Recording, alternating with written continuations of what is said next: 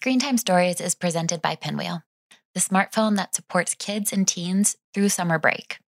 Pinwheel reimagined the smartphone experience to support healthy child development, and therapists backed the design. Fitness and education apps encourage kids to stay moving and avoid what teachers call the summer slide. Special features keep kids on a set routine. And meeting up with friends, it's just a call or text away with no worries about getting pulled into mindless games or YouTube rabbit holes. I'm Julie, and as a parent, I'm sometimes overwhelmed by the challenge of raising my kids in the age of screens.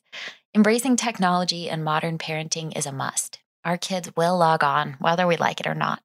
So let's lean into the challenges and joys of parenting with tech while we learn from the latest research and experts in the field.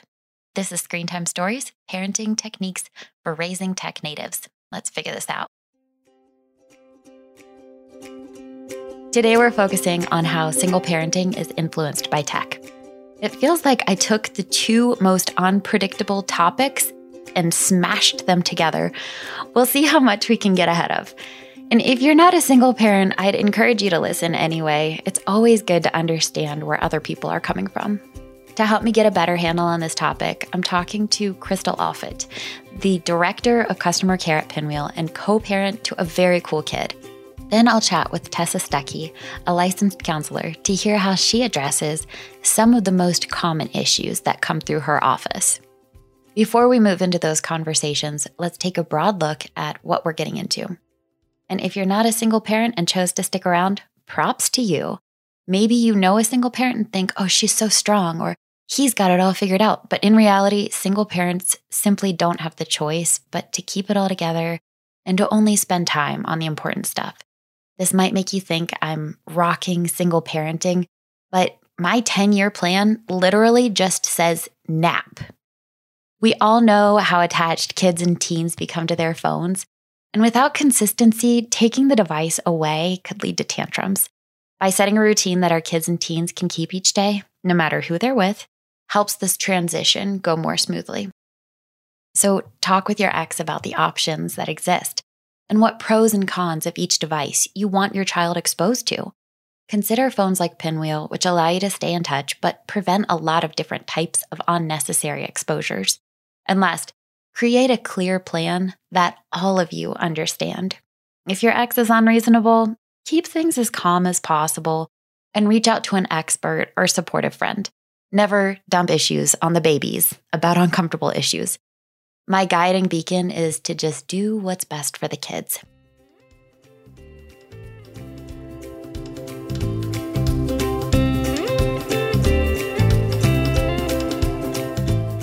So let's talk to Crystal now.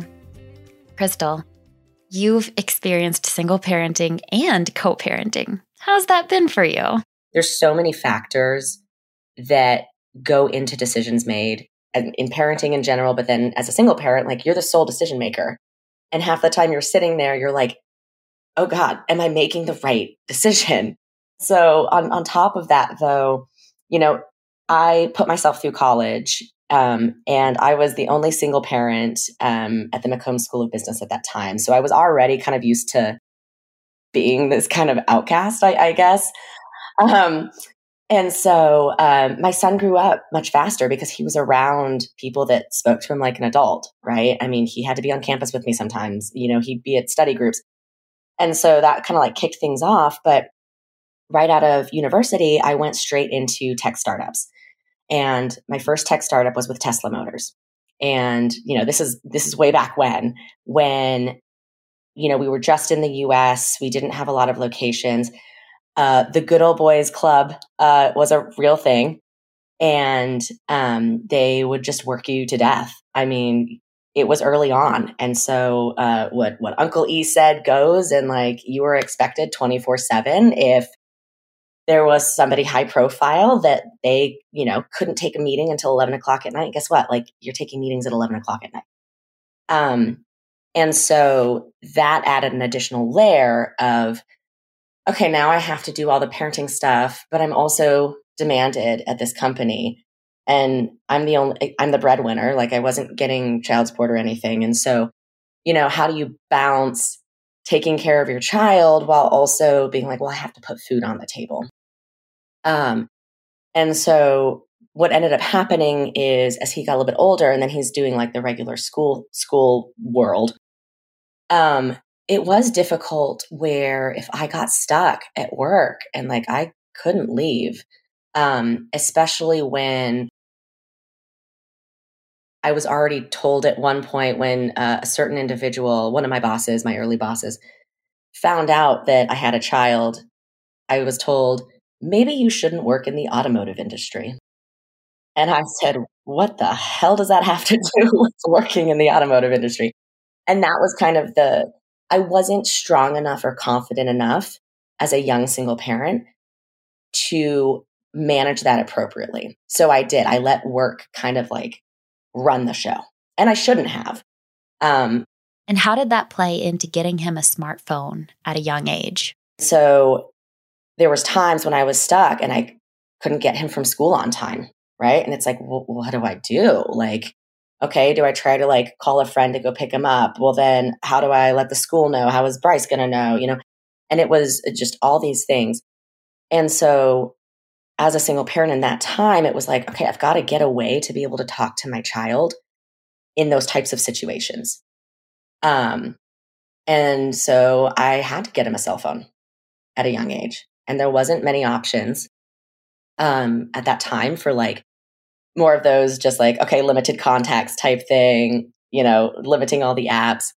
Um, and although I, I would like to say I'm tech savvy, I also like didn't have the time to like sit there and like think about it and like set it all up. And there were even things, you know, out in the internet abyss that like you don't even know about, right? And so like how do you protect from something that you're unaware of?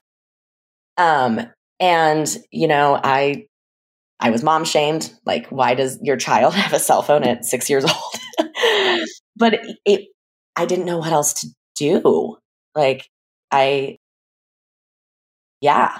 Um, but it helped tremendously. It really did.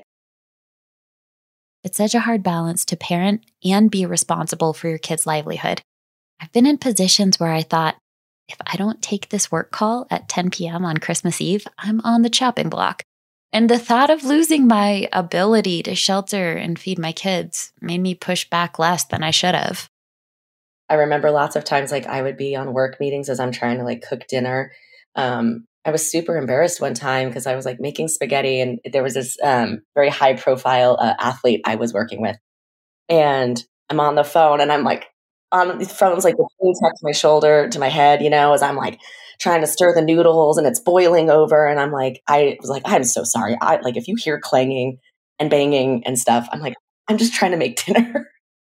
and I was in that moment, I was so embarrassed. And I was like, I shouldn't be embarrassed about this. Like, I am caring for a human being. But there's really like, that was not a big push. And like, people don't really talk about that, right? Like, as parents, we always want to like showcase the good things and not showing vulnerability because, well, let's face it, like parent shaming is real, unfortunately.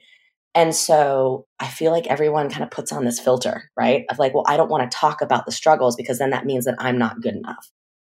So I think that's why, you know, I that's how I kind of handled some of those things. And I look back and I was like, why why was I so weak? I was definitely shamed for him having a phone early, but um, it made my life so much easier. I know what you mean. How did you handle those situations? And so you're at like school events. Um, with the phone situation, um, I just kind of stuck to the facts, right? It's like, well, you know, I work a lot of hours. Like I have to have a way to X, Y, and Z and like communicate with him.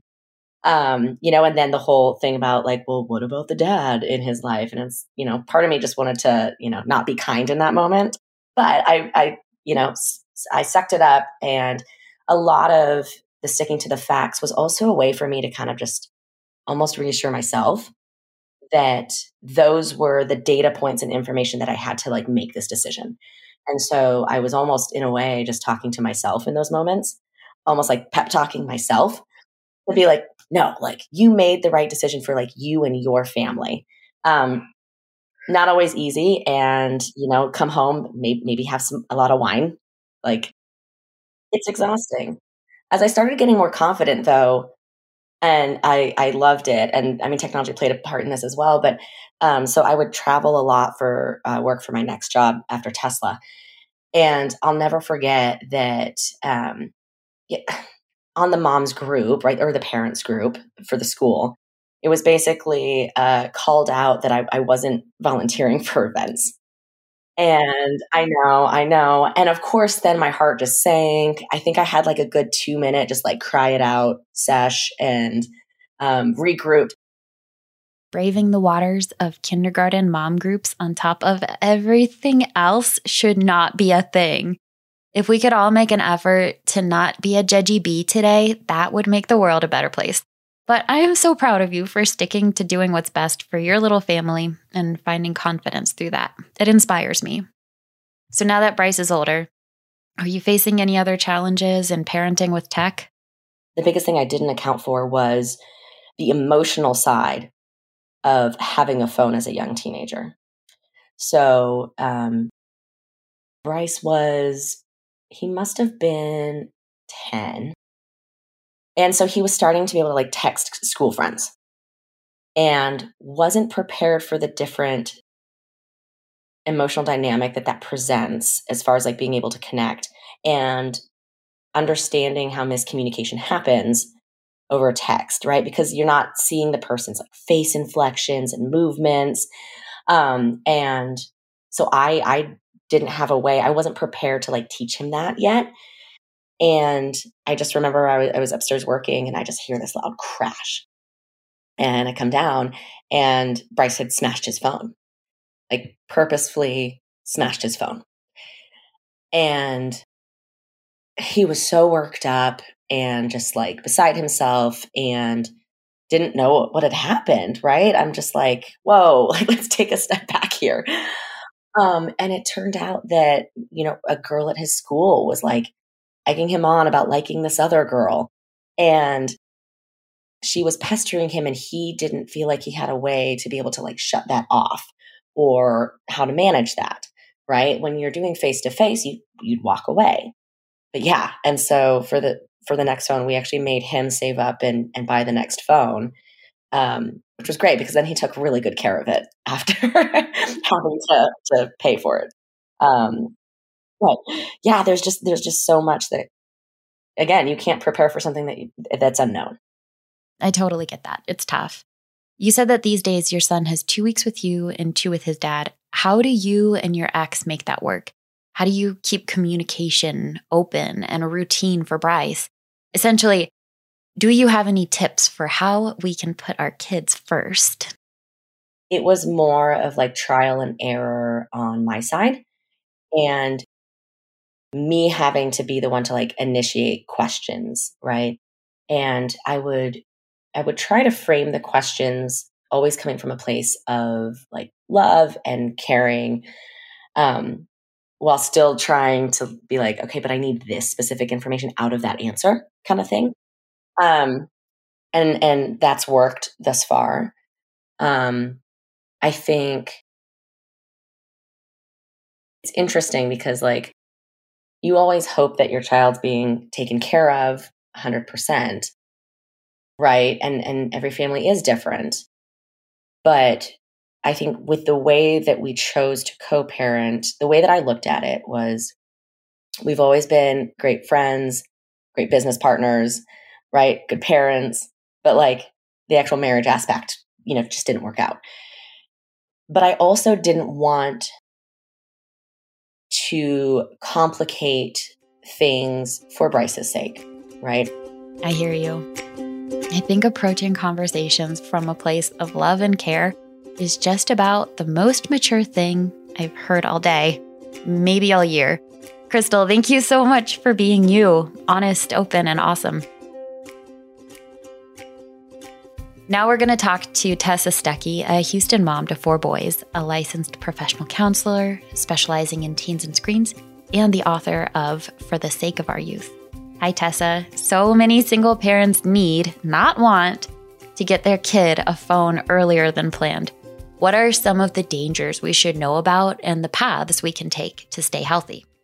smart devices today have so many bells and whistles that our kids could easily fall into and become addicted to. I mean, that is what these companies want is for our kids to want to pick up these devices all the time. And so what we have to be careful with is what are they actually using the device for and teaching our kids to only use it for communication because if we use it if they if we let them use it or they are using it to play games or get on social media or watch youtube all day um, they're going to get these huge dopamine dumps in their brain which will create a dependency on these devices and that's the last thing we want for our seven eight nine year old right? And so um, if you want to get them a phone to track them and to be able to communicate with them i think that that's wonderful and i think that they're safe a safe way to do that. And one is, you know, there's different devices. You don't have to get them an iPhone or even an iPad to do that. You can get them. I really like those Relay Go walkie talkies. I don't know if you've heard of those, but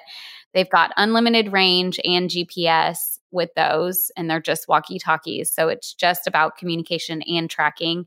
Um, then there's the little kids smartwatches that I really like that people can get. I, my fourth grader has one, so I can see where he's at and he can text and call me and I can text and call him. So I like that. And then, of course, I really like the pinwheel phone because as parents, you can set it up exactly for what you want your child to use it for. There's it doesn't have to have all those extra things to it, the distraction stuff.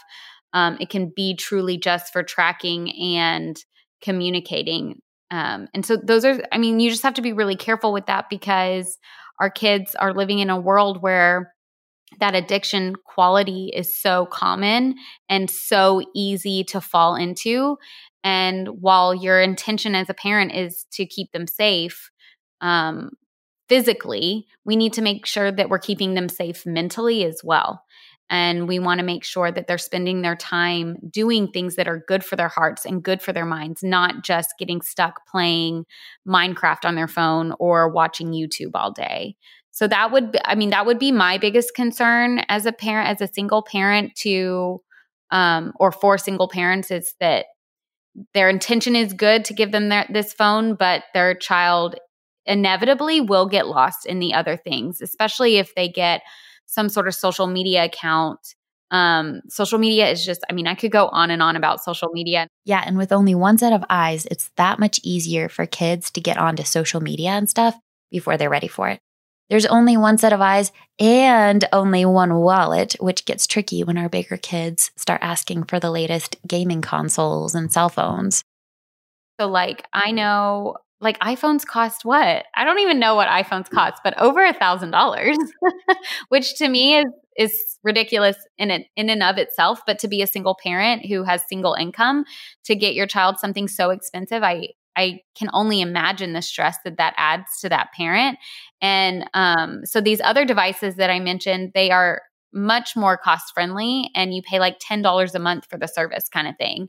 And so it's easier to make sure that not only are they safe physically and mentally but also it's more cost friendly um, and i just i don't like it when parents get so wrapped up in well all the other kids have these you know expensive phones and it's like we kind of need to stand up as parents and like set the example of well that's what they're doing but we're doing this because it's what be- what's best for you. It's setting those boundaries with our kids and teaching them to set boundaries with their friends you know of of recognizing what's best for our family what's best for our relationships rather than just trying to fit in or do what you know the rest of society is doing without a care of very much.